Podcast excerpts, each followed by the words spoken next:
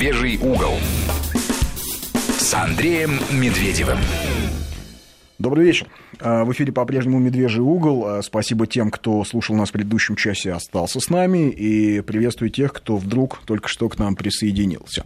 У нас сменился гость. Михаил Теренков нас покинул. А в гостях у нас теперь писатель Дмитрий Кононыхин. Добрый вечер, уважаемые радиослушатели. Здравствуйте. Да, приветствую, Дмитрий. Заранее всех предупрежу. Сейчас в какой-то момент мы прям внезапно прервемся и будем слушать заявление Виталия Мутко по поводу вот этой безобразной, возмутительной ситуации, которая случилась с нашими спортсменами, потому что по-другому я ее назвать никак не могу, и очевидно, что это все в рамках того, о чем мы говорили в предыдущем часе. Всеправославный собор с попыткой назначить некоего патриарха, который навязывал бы, некоего православного папы, который навязывал бы России свою волю и позицию, и, в общем, давление на Россию на экономическом поле и здесь на поле спорта, потому что даже посмотреть на ситуацию с нашими болельщиками. Да, дрались все, англичане поехали домой или поехали дальше драться, а наши люди, которые, в общем-то, и не дрались, теперь сидят и получили совершенно полновесные сроки и будут, видимо, в ближайший год находиться в тюрьме во Франции. Так что ничего удивительного. И думаю, что МОК решение это уже не отменит. Ну, как есть, так есть. А Дмитрия мы позвали сегодня в студию сюда, потому что мы решили поговорить о творчестве Аркадия и Бориса Стругацких. Вот так неожиданно. Принято считать, что братья Стругацкие – это такой эталон, икона, эталон нравственности. У очень многих отечественных интеллигентов, интеллектуалов, у людей либерального склада братья Стругацкие ассоциируются со всем хорошим, которые бесконечно сражаются против всего плохого, и в их книгах они видят очень серьезные, глубокие нравственные начала и такие нравственные смыслы. А вот мы с Дмитрием как-то сошлись на том, что мы этого не видим, мы видим совершенно другие смыслы, очень опасные в книгах Стругацких, и, собственно, об этом мы сегодня поговорим. Может быть, и не опасные, но, скажем, там есть о чем поспорить, вот так бы я сформулировал. Понимаете, Андрей, вопрос заключается даже не в том, не скорее не в опасности, а в том, чтобы мы понимали, собственно говоря, что, о чем думали Стругацкие и что они в результате своего творчества сформулировали. Их, так скажем, творческий путь, который определяется их почитателями с 1958 по 1990 год, это огромное, это 32 года драйва, такого очень горения. Они много написали, большое количество повестей и романов, в которых действительно зажгли вот в 60-е годы на всю катушку. То есть мы по факту должны сейчас понимать, о чем мечтали, думали люди, которые жили 50 лет назад. И что же такое случилось тогда, 50 лет назад, что это творчество, этот интеллектуальный запас, он сформировал несколько поколений нашей интеллигенции, советской интеллигенции, постсоветской интеллигенции, российской интеллигенции. Вопрос, сформировал ли он русскую интеллигенцию, но это мы потом поговорим в конце. А вопрос такой, о чем же они, вот что они такое создали, какой заряд они передали нам сюда, в то будущее, о котором они писали 50 лет назад. Ты имеешь в виду, передали через своих читателей? И через свои произведения. Писатель, он выражает свою душу. Он ее записывает, потом это все печатается и становится нечто неживым. То есть это целлюлоза, на которой напечатан какой-то текст. И каждый читатель, воспринимая этот текст, оживляя его своей душой, воспринимает эти мысли. Он ими заражается, он ими становится лучше, хуже, он развивается, он представляет себе эти непротиворечивые миры, созданные братьями Стругацкими или любым другим писателем. То есть, по сути дела, это взаимный акт творения. То, что создали Стругацкие тогда, и то, что сейчас люди, молодежь сейчас, они создают фактически сейчас, получая вот этот запас информации и запас идей. Что получается? Смотрите, Вот обычно «Трудно быть богом» очень любят цитировать, как некое такое, знаешь, каноническое произведение, безусловное, где есть безусловное добро, и Дон Румата, да, вот посланец Земли, прогрессор, и безусловное зло, с которым он борется. А безусловное зло обычно у нашей интеллигенции, у интеллектуалов, это власть. Да, это Дон Рэба, по-моему. Дон Рэба – это власть. Да. Но... Давайте все-таки, я вот буквально чуть-чуть хочу просто еще сказать. Понимаете, вот мы будем говорить, так скажем, об итоге, все-таки итоговое их произведение, где они выкристаллизовали свои идеи, это последнее за там... как это называется, «Волны гасят ветер». Это 1985 год, вот, и Горбачёв. Фактически разные произведения относят к их главным, среди их вот, там, десятков повестей, главным все-таки относят, это я посмотрел, все-таки я не являюсь их таким. В детстве я просто читал Стругацких, попискивал от радости. Там, я вместе с Горбовским там охотился на этих септиподов, там, нырял на дно, там, бегал вместе с малышом, я ему сопереживал. Это все было круто. Вот просто вот «Полдень 22 века». Вот «Малыш» вообще, мне кажется, вот мне больше всего нравится у них именно «Малыш». Душевная штука. Она вот, такая, да, без политики, просто очень добрая вещь. Что-то вроде это «Маленького принца». Угу. Смотрите, к основным их вещам, вот просто по датам, это относят с разной степенью точности. «Трудно быть богом» – это, ребята, 1964 год.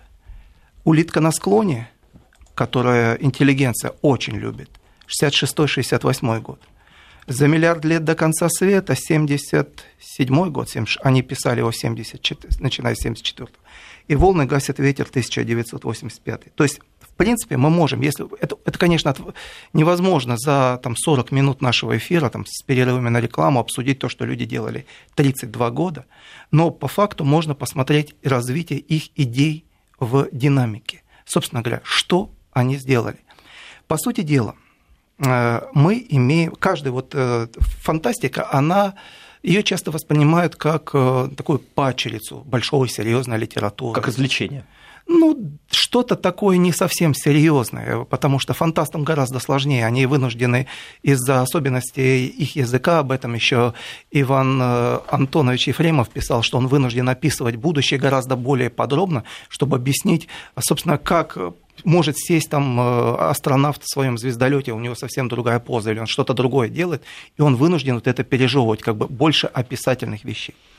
Фактически, я думаю, что фантастика – это лаборатория, литературная лаборатория, и братья Стругацкие, они фактически создатели огромной лаборатории, которые фактически основоположники целого направления. Я бы его назвал такого социал-фрейдистского или там, импрессионистской фантастики, советской импрессионистской фантастики. Если Иван Ефремов – это такой классицист, у него там вот его «Туманность Андромеды», его ранние рассказы или «Час быка» — это такие четкие линии, простроенные очень структуры его произведений, то Стругацкие — это вот импрессионисты. Они дают впечатление, они дают эмоции, они описывают, фактически они психику человека того времени, в котором они находились, они обращали в далекое будущее, и все узнавали в героях себя. Это мы как бы там, через 1000 лет.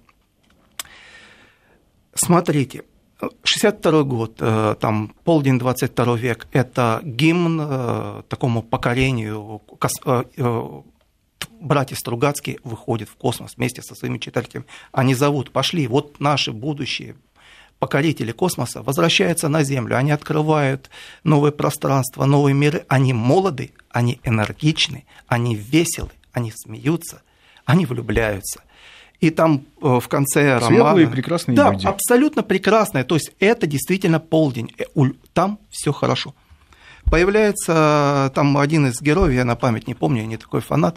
Герой путешествует по большой дороге, которая протянута вокруг земного шара, и он такой на ней смотрит, и вдруг из-за поворота с холма колоссальная фигура Ленина. И вот он смотрит и говорит, вот Ленин, это будущее настало. То есть Борис Натанович Стругацкий и Аркадий Натанович Стругацкий создают великолепнейшую яркую картину, и которые показывают будущее, светлое будущее коммунизма. Сережа, мне он что-то пытается показать. Это, видимо...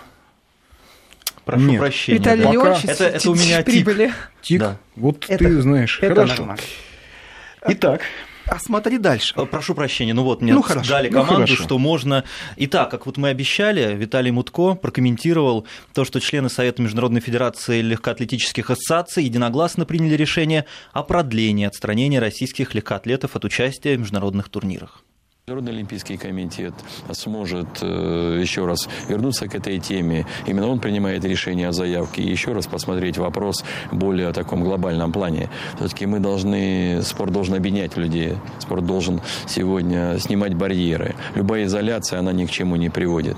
Мне, конечно, хочется выразить сожаление, что не услышаны доводы нашей Федерации легкой атлетики, которая проделала колоссальную работу по восстановлению доверия. Сейчас наши спортсмены вот уже на протяжении 6 месяцев находится под тотальным контролем международных спортивных организаций, прежде всего антидопинговой организации ЮКАД. И, безусловно, конечно, даже та ссылка в решение, которая говорит о том, что можно допустить спортсмена, который готовился не под юрисдикцией нашей федерации. Это там условно есть ряд спортсменов, которые тренируются в зарубежных странах у нас и выступают за сборную России. Но они ничем не отличаются сейчас от тех спортсменов, которые работают в России. Потому что эти спортсмены тоже на протяжении 6 месяцев находятся под тотальным контролем. Поэтому в целом еще раз хотел бы отметить, что мы сожалеем. Ну, я считаю, что это никак не умаляет заслуги нашего российского спорта, наших спортсменов. И я надеюсь, что еще раз выражу надежду в то, что Международный Олимпийский комитет внимательнее к этой теме отнесется. Ну и могу еще одну вещь сказать, что, конечно же, решение было предопределено, это было видно, потому что все так достаточно организовано. Накануне интервью огромное, которое описывает путь избрания президента Коэ на пост главы Международной Федерации. Тут же закончилось уже сразу другое сообщение, которое блокирует все возможности и не дает шансов Международному Олимпийскому комитету. Мне кажется, все-таки спортивное олимпийское движение и спорт вообще в целом, он как-то должен уйти от политизации. Есть конкретные люди, которые нарушают правила, они должны наказываться. Есть конкретные люди, которые не нарушают, они должны поддерживаться. Да, это было заявление Виталия Мутко. Он прокомментировал вот то самое безобразное решение в отношении наших спортсменов, которое было принято в Лозанне. Я думаю, что еще какие-то реакции от других, не только от Виталия Мутко, я думаю, и от политиков какая-то реакция последует. И хочется понять, что по этому поводу скажут наши спортсмены. Причем очень иезуитское решение. Товарищи российские спортсмены, вы можете поехать выступать, а не под флагом своей страны. Езжайте под флагом, чего там, Олимпийского комитета? МОК, да, МОК. Международного Олимпийского комитета. Международного Олимпийского комитета. То есть, если они завоюют медаль, то будет звучать гимн, олимпийский гимн. Олимпийский гимн, да. Никакой гимн России не будет. Никакой России. Вообще. То есть, все понятно, да, что это за решение, для чего оно принято, почему оно принято. Вы можете ехать, но не так. Можете ехать, но забудьте о том, кто вы и откуда. Прекрасно. Да, но возвращаемся к нашим Стругацким. Буквально 5 минут, потому что гораздо интереснее все-таки посмотреть, что же на самом деле с их этой лабораторией происходит. Смотрите, вот «Улитка на склоне». Фактически это роман, который начинает у Стругацких, роман или повесть, либо большая повесть, либо маленький роман. Смысл в чем? Впервые у них появляется в их социальной такой... импровизация, в их вот этом таком импрессионизме появляется отчетливое ощущение бюрократизма, бардака, невозможного какого-то хаоса, который окружает человеческую экспедицию. Он, вот этот главный герой, они находятся в каких-то странных, удручающих, подавляющих обстоятельствах. Они, вот эта энтропия, хаос, их раздавливает. Они видят какую-то тщетность своего вот места пребывания в этом месте. Вот это все фактически, если... Я это точно застал, это время, я это видел. Это приблизительно состояние, так скажем, курилок больших ней, в которой люди постоянно находятся вне состояния, так скажем, творческого горения, они уже потухли, они постоянно болтают, они курят, они играют в шахматы, они занимаются черти чем, они постоянно там, вот эта бюрократия, они сидят на совещаниях, какие-то бесплодные комсомольские, партийные, профсоюзные, и вот это они дают этот слепок с этого состояния себе. Современников они обращают в будущее, что это состояние неизбежно. Это им не простил Ефремов, потому что Ефремов, когда он в 1969 году, фактически через 2 года, он им фактически дал ответ. Тогда эти две школы между собой очень сильно спорили. И Ефремов сказал, что это неправильно. Вот этот фрейдизм выдавать в будущем. Мы марксисты, мы коммунисты. Он и Стругацких считал, так скажем, представителями вот этого направления, а другого и не могло существовать в то время, мы должны давать другое. Дальше идет роман вот из многих, там «Пикник на обочине», ну, это «Сталкер», «Зона», это Тарковский, все видели, мало никому не покажется, вот это для интеллигенции. «Трудно быть богом», 1964 год. «Трудно быть богом», то, с чего начал Андрей. Смотрите, какая штука. Его знают наизусть. Этот роман просто на цитаты, вот как Штирлица знают все, кто Дон Румата, Дон Рэбе, это Сталинщина, церковники, какая-то вот такая подавляющая человеческую свободу, подавляющая творчество цивилизация, за которой наблюдают внедренные сотрудники Института экспериментальной истории. Они не вмешиваются. Вмешиваться официально они начнут с одобрения начальства через 100 лет. Вот тогда, по утверждениям Бориса Натановича Стругацкого, собственно, появятся прогрессоры. То, что делает Антон, вот когда ему там сносят крышу, и он там устраивает вот эту резню на Арканаре, это он... Когда убили его женщину. Да, убили его женщину. Это вот он сорвался, Трагедия произошла, человек будущего оказался бессилен перед черной массой вот этих заговорщиков, этих странных людей. Общепринятая позиция. Герман, режиссер, снимает с Ярмольником «Трудно быть богом», где мало никому не кажется, снимают в Чехии, все эти замки покрыты экскрементами, люди тонут в экскрементах. Это мир средневековья, в который погружен человек далекого будущего. Он это видит, это все ужасно, это все какое-то бульканье, страшно, отвратительно. Ну, вот такое видение. Смотрите, какая штука. Когда я читал этот роман, его читал несколько раз, меня удивило несколько вещей. В какой позиции находится Румата Антон? Он аристократ, он не испытывает нужды в деньгах, он там из опилок с помощью своих технологий генерирует золото, он там ухаживает за местными там красотками, он преодолевает отвращение к вот этой отвратительной среде, ему все время тошно. Среди этих людей. Он испытывает физическую брезгливость ко всему тому, что его окружает. Он постоянно испытывает отвращение. Ему физически, физиологически тяжело. Человеку далекого будущего и коммунистического, подчеркиваю, идеального общества физиологически тяжело в этом средневековье. Он в нем задыхается. Более того, он вообще к людям относится с презрением, которые его окружают. Они ему отвратительны, они ему глубоко отвратительны, и, по сути дела, эти историки, они извлекают из этого отвратительного, омерзительного общества мудрецов, которых в качестве, ну, величайшей милости выносят в свое время, в свое настоящее, и это, то есть они не способствуют, так скажем, прогрессу всего общества, они видят тщету этого, и лишь избранных, подчеркиваю, избранных спасают. Смотрите, какая штука. Мечта русского интеллектуала – быть избранным и спасать избранных. Да, и желательно, чтобы тебя из этого общества извлекли. Куда-нибудь в рай. И народец-то не тот, ведь народец-то вокруг не тот. А вот и смотрите, какая штука всех идей. Какая интересная штука. Ну, средневековое общество, вообще-то, оно там находится не в состоянии первобытном. Там есть крепости, Там, то есть крепости предполагают из себя наличие каменотесов, архитекторов, там есть... Есть флот, там есть города. Там есть все, там абсолютно развитая цивилизация. Там есть алхимия. Там все есть. Поэзия. Вот, хорошо, у нас такой замечательный Антон, который из себя историк. Какой он разведчик, какой он штирлиц, Сергей? Вот качество его как историка. Как Штирлиц. Насколько я понимаю, он выдал себя перед Доном Рэба. Дон Рэба почувствовал, что с ним что-то не так. Точно так же, как когда-то Мюллер почувствовал, что у Штирлица что-то не так. Что-то самое у него там главное, есть. Что там происходит перед резнёй? Там высаживаются черные, черные берут власть.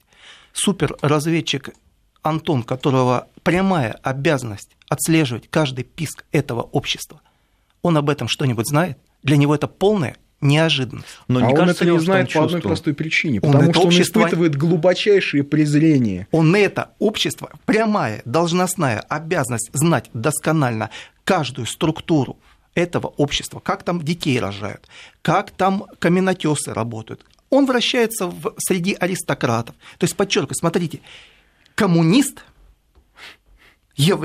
отлично чувствует себя в лечении аристократа и ни малейшего потребности не испытывает стать там каменотесом, рудознатцем, флотоводцем.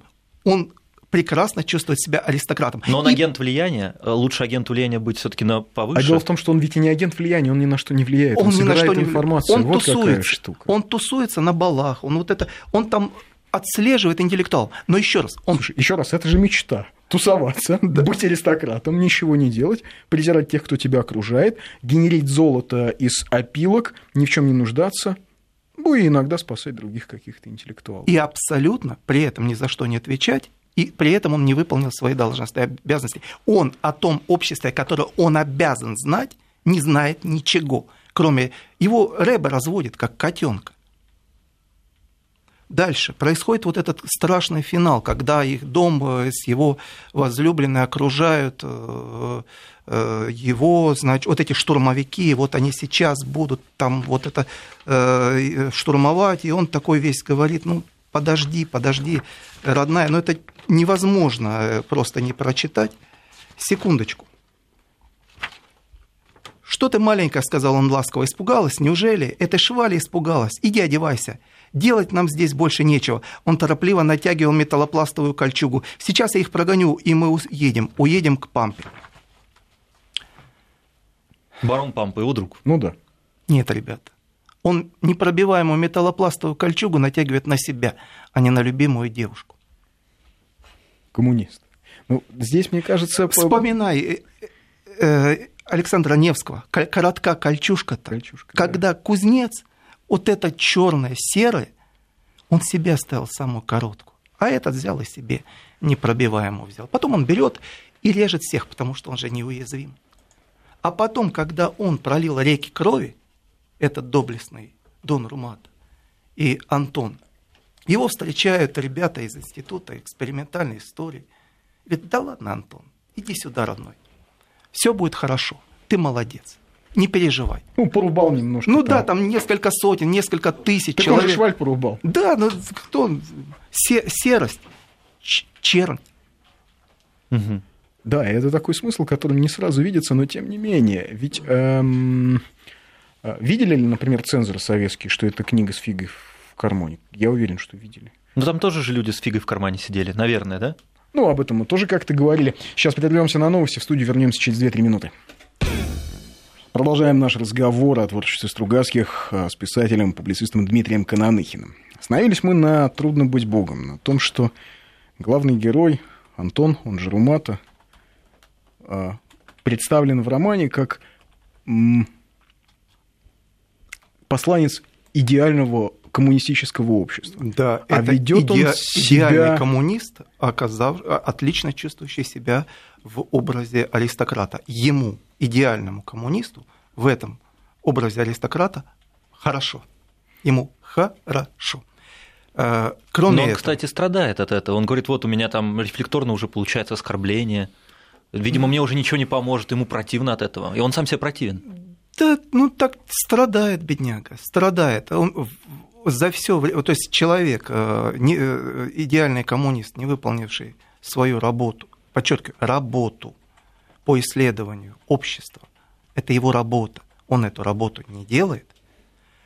Кроме этого, в этом обществе, которое он презирает, от которого ему тошно, он не работает. Где там работа в романе «Трудно быть богом»? Вот такой бог. Где там, простите, позиции коммунистов в том, что делает Румата? Ну вот если мы берем там коммунистов-идеалист Островский, Николай Островский, да, похоже это? Нет, это не похоже, конечно. Его тошнит. Он испытывает чувство тошноты, и ему довольно-таки неплохо. Он хорошо там может там набить по щекам какой-нибудь чернь, которую он опять же презирает. Смотрите, существует много романов о столкновении высшей и отсталой цивилизации, бесконечное количество. Но я хочу просто показать в качестве примера роман, в котором герой, оказавшийся в одиночестве среди отсталой цивилизации, он устроил резню. И как он дальше делает? Что он поступает? Его зовут Робинзон Крузо. А, это тоже очень похоже, кстати, действительно. Робинзон Крузо испытывает тошноту при виде каннибалов. Он берет ружье и отстреливает всех, кто собирался пообедать пятницей. Но он же говорит, тогда бы это было то же самое, что стереть человечество с лица земли. То есть они могут все это изменить? Сразу, оп, и все. Хорошо, смотрите, он устроил эту же бойню. Что он дальше делает по отношению к пятнице? Он испытывает к пятнице отвращение. Нет, это его друг, я думаю. Не просто друг. Он его, с ним разговаривает, он видит его в себе, живую душу, и он этому пятнице передает знания, вот то, чем наполнена его душа. Он с ним говорит о Боге. Он его пятницу, которому он точно знал, что он каннибал, что он там чернь, что он не избран. Да, пятница же ему рассказывает, что он тоже там жрал каких-то своих соплеменников, когда он побеждал в войне. Да, но он этого каннибала поднимает до себя. И потом, когда они оказываются там, ведь роман не заканчивается только тем, что они там уплыли с этого острова, они там по Испании там напарываются на медведей, они друзья. При всем при том, мы знаем сословие, да, он ему слуга, но тем не менее в чрезвычайных обстоятельствах вот такой маленькой подобной арканарской резне он, человек с Богом в сердце, поднимает каннибала до своего уровня. И смотрите, какая штука. Вот скажите, ну, ребят, вот просто давайте порассуждаем. Стругацкий, Ефремов, они гуманисты? Я думаю, да. Они гуманисты. Они гуманисты. Что такое гуманизм? Это любовь к человечеству, к человеку. Да. То есть, а что значит любовь? Ну, это уж совсем глубоко копнули. А как иначе? Как вы хотели? Вы хотите разобраться? Тогда давайте смотреть. Вот у нас есть такое... То есть ты хочешь сказать, что они превозносят человека, видя высшей силы? В том-то и дело, что гуманизм – это такое мировоззрение, где в центре всего абсолютно стоит человек, а вокруг его хотелок и его прав, где-то там обязанностей, вращается вся Вселенная. Еще раз, гуманизм – это человек в центре Вселенной. Это глубоко антихристианское явление. Если у христиан в центре стоит Господь, и все мысли к нему направлены, у гуманистов в центре стоит человек. Причем человек, он сразу хороший. И как коммунисты там двигают, дайте хорошему человеку больше прав. Дайте ему роботов, и он разовьется как личность. Дайте ему лучше пищу, дайте ему лучшие условия для самореализации, это будет новый человек. Понимаете? Чем вы ему больше дадите потреблять, тем он лучше разовьется как личность. Но, тем не менее, у Стругацких, видишь, еще какая интересная штука. У них ведь тоже люди равны, а другие равнее. Откуда вся эта, весь этот пласт мифология прогрессоров? А вот в том-то и дело. Понимаешь, что... приходит человек наставлять другого человека. Причем этот человек, который приходит, он имеет право, потому что он интеллектуал, Б. Из развитого общества. В. Богатый. Мы опять же приходим к мечте советской образованщины. Да? Вот к этой вечной, к этому вечному поиску себя русской интеллигенции. То что так, в общем, по поводу чего так иронично писал Бердяев. Да, что, ребят, вы... Или Достоевский по этому поводу писал. Ребят, кого вы наставлять-то собрались? Вы на себя посмотрите для начала. То есть, смотри, я подчеркиваю, что это лаборатория братьев Стругацких, это сугубо, предельно гуманистическая лаборатория, где в центре стоит человек и его хотелки. Но причём... не каждый человек, заметь еще раз. А я бы к этому веду. Ты думаешь, я просто так говорю? В том-то и дело, что не просто. И смотри, параллельно развиваются две школы, с чего мы начали. Школа классицизма такого, советского классицизма Ефремова, который от такой торжественно звенящей туманности Андромеды выдает мощнейшей чернушности, полной инфернальной, просто адовой муки роман «Час быка», где инферно, ад подчеркивает, является просто вселенная – это ад. И в нем люди вот каким-то образом развиваются. Вот это сплав американо-китайского общества, куда погружаются эти коммунисты, они между собой коммуницируют, и это все еще окружено адом. Черный роман такой, ну там, конечно, коммунисты побеждают, они не могут не победить, но все же понятно, марксисты, коммунисты. Это 1969 год, да еще привет Даманскому, Мао Цзэдуну и все эти прочие. Хотя Ефремов утверждал, что он не писал памфлет на Китай. Смотрите, в это же время братья Ефремов дает ответ на два романа Стругацких. Они между собой спорили и страшно конкурировали, две эти школы. Ефремовская школа фантастов, там Казанцев к ней относился. Кстати, ты знаешь, что Стругацкие очень не любили Казанцева? Да, они над ним издевались. Они над ним издевались, хотя он был ветераном войны, они его высмеивали. А они... профессор Выбегала, они его в «Сказке о тройке», они его списали с Казанцева. Хотя Казанцев, вот как раз, он представитель той самой классической школы, где в основе всего наука, да, там... Отличная штука. Смотри, мы говорим о Казанцеве, где вот такая победительная коммунистическая цивилизация. Мы говорим о Ефремове, где такая победительная. Если мы вспомним даже героев первого «Туманности Андромеды», очень сжато, прошу просто немножко последить за мыслью, я буду очень быстро говорить. Дар Ветер, известный космонавт, который там зажигал в первом романе, он потомок русских. И он говорит о том, что я потомок русских, я чувствую в себе эти степи, я чувствую в себе эти церкви, я чувствую в себе этот народ, я рад, что я... То есть в мировоззрении, подчеркиваю, в футуристическом мировоззрении классицистской школы Ефремова мы видим даже среди потомков третьего тысячелетия людей, которые чувствуют вполне свою связь с народом. У Казанцева, кстати, то же самое. Где, в каком романе Аркадия Натановича и Бориса Натановича Стругацких место народу? Там нет нигде места народу. Есть. Нет, там присутствуют русские, как идентичные. Ну, не, персонажи там, в «Граде обречённом» или в «Пикнике на обочине». Народа нет такого. Масса там какая-то где-то вот она есть. Так вот, массу мы можем обнаружить в «Улитке на обочине». Когда кандид... «Улитки на склоне», в смысле. О, да, «Улитки на склоне». Когда кандид бегает по деревням, и он видит бормочущий колхоз. Фактически он сидит на собрании колхоза.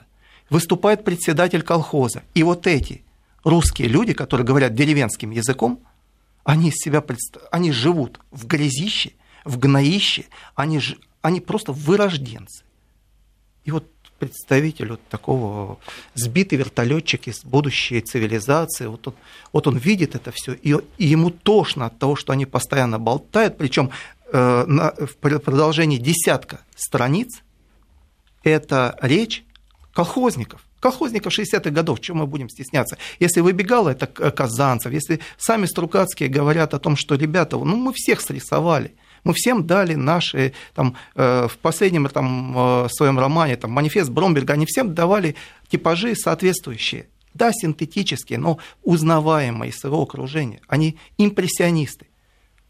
А тут они берут и вот этих колхозников показывают Ну, даже не упырями, но не это... мертвяками. Не, это... Почему упырями? Да, это упыри, мертвяки, это что-то невозможное. Это недолюди, это такие морлоки, знаешь? Да, это тотальные вырожденцы. Да, кандид там остается. Ну, понятно, что с этими не то, что каши не сваришь, они не цивилизуемы. Прервемся на новости и погоду. Продолжаем наш разговор о творчестве Стругацких с писателем Дмитрием Кононыхиным. Хорошее сообщение. Нельзя обсуждать книгу, проецируя на нашу реальность, тем более фантастику. Ну, бред же. Ребят, это за предел. Попробуем объяснить. Отличный вопрос. Я говорю о том, что... Немножко о том, о корнях мировоззрения, да? О корнях мировоззрения Стругацких. То, что сейчас происходит с их творчеством, а это оно уже отделено от 60-х годов, от этой всей «хочешь быть передовым, всей квадратно-гнездовым», от этой кукурузы, от хрущевщины, от брежневщины, это отделено. Мы имеем чистые произведения. Тем не менее, в этих произведениях гуманисты рисуют народ как непонятных вырожденцев. Эти же гуманисты приходит к выводу о том, что роль грамотных, образованных, интеллектуальных людей, она довольно трагическая, поэтому в этой среде они становятся... этой средой может быть любое пространство, где находится герой. Они по отношению к ней чувствуют себя... Антиподами. Не антиподами, иными. Mm. Иными. Фактически отсюда возникает идея избранности. То есть люди становятся избранными. То есть представьте себе, я еще раз нарушу вот эту логику событий, но представьте себе, когда Аркадия Стругацкого в возрасте 17 лет, там на портале Jewish.ru пишут, что ему было 16, ему было полное 17, то есть десятиклассник.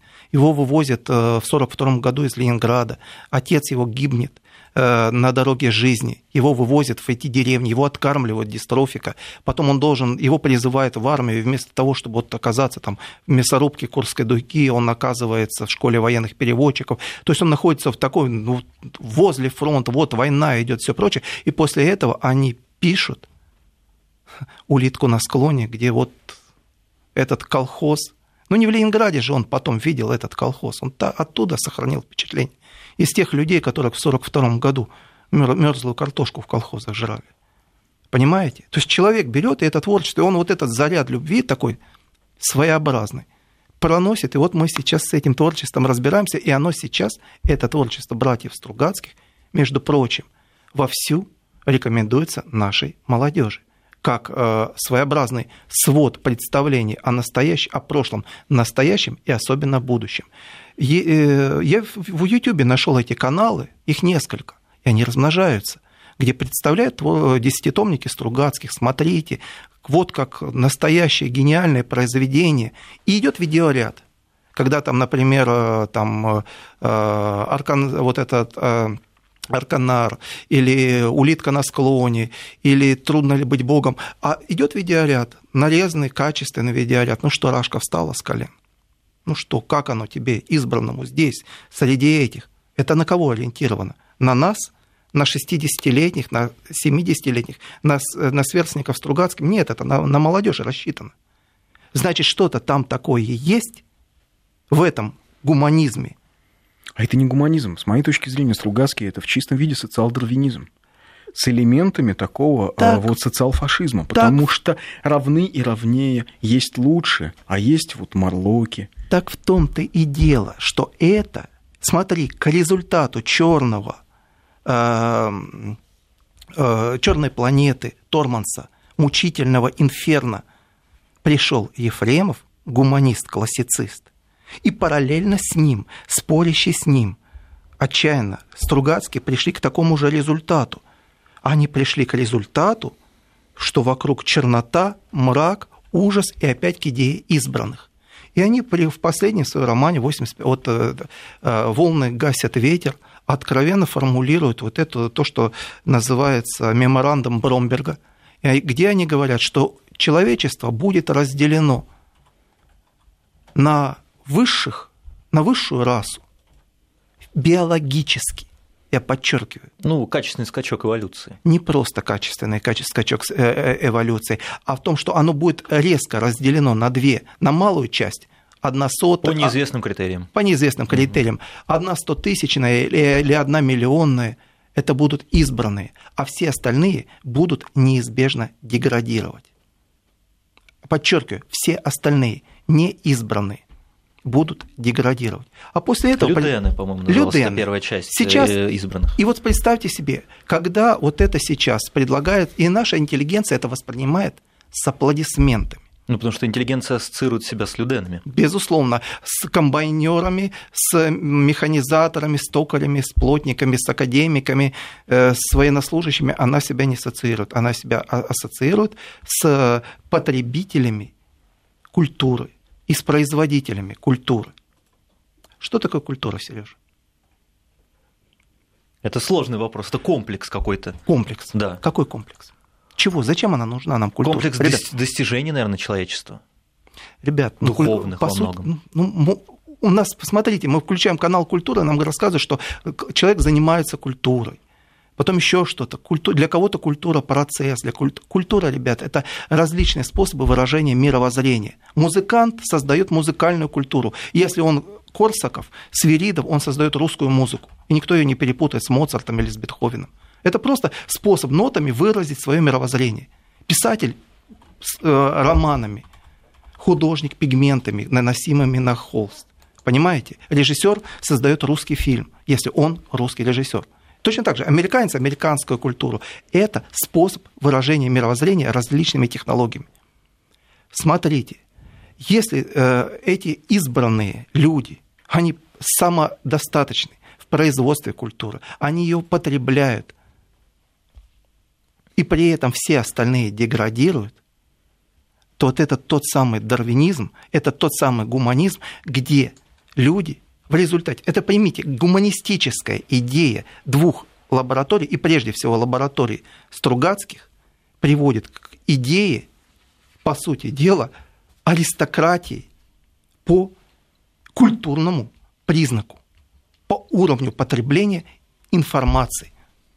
А после этого эти ребята делают великолепные заявления. Ну, как вот недавно сделала заявление, по-моему, 14 числа сделала заявление Улицкая, или ровно год назад сделал Дмитрий Львович Быков заявление такое о том, как Стругацкие провидцы стали, и как они в своих люденах увидели будущее. И везде пишется о том, что это будущее наступает, и это единственное, и они провидцы. Поймите, это, по сути дела, мы имеем дело с такой местечковой саентологией. Это сильное заявление. А как? Ну, тут, понимаете, ну, это система правы, либо нет. Это система... Время показывает. Это система взглядов, это система ценностей. Взглядов, где нет народа. Есть ощущение избранности, ощущение узкой группы лиц. И есть ощущение того, что это все подвержено прогрессу. Это саентология. Но только такая своеобразная постсоветская саентология, да еще с таким своеобразным отношением, скажем, историческим отношением в процессе развития нашего общества. Нам легче ровно потому, что мы прожили эти 50 лет, и у нас сейчас есть третья точка опоры. Не просто вот этот гуманизм, а посмотрите, какое бешеное развитие, огромное развитие в нашей стране, это православие у русских людей. Точка у русских людей появляется точка опоры. И если мы посмотрим последний роман, там, вернее, вот этот «За миллиард лет до конца света», там Стругацкие, последние там несколько абзацев, там раз 10 говорят «дьявол», «дьявольщина», «дьявольский». Вот это все, они же даже этот шифр не стесняются, там об этом можно, об этих шифрах долго говорить. Дмитрий, вынужден прервать. Я думаю, мы вернемся к этому разговору обязательно. Слушайте нас в понедельник. Это был «Медвежий угол». До свидания.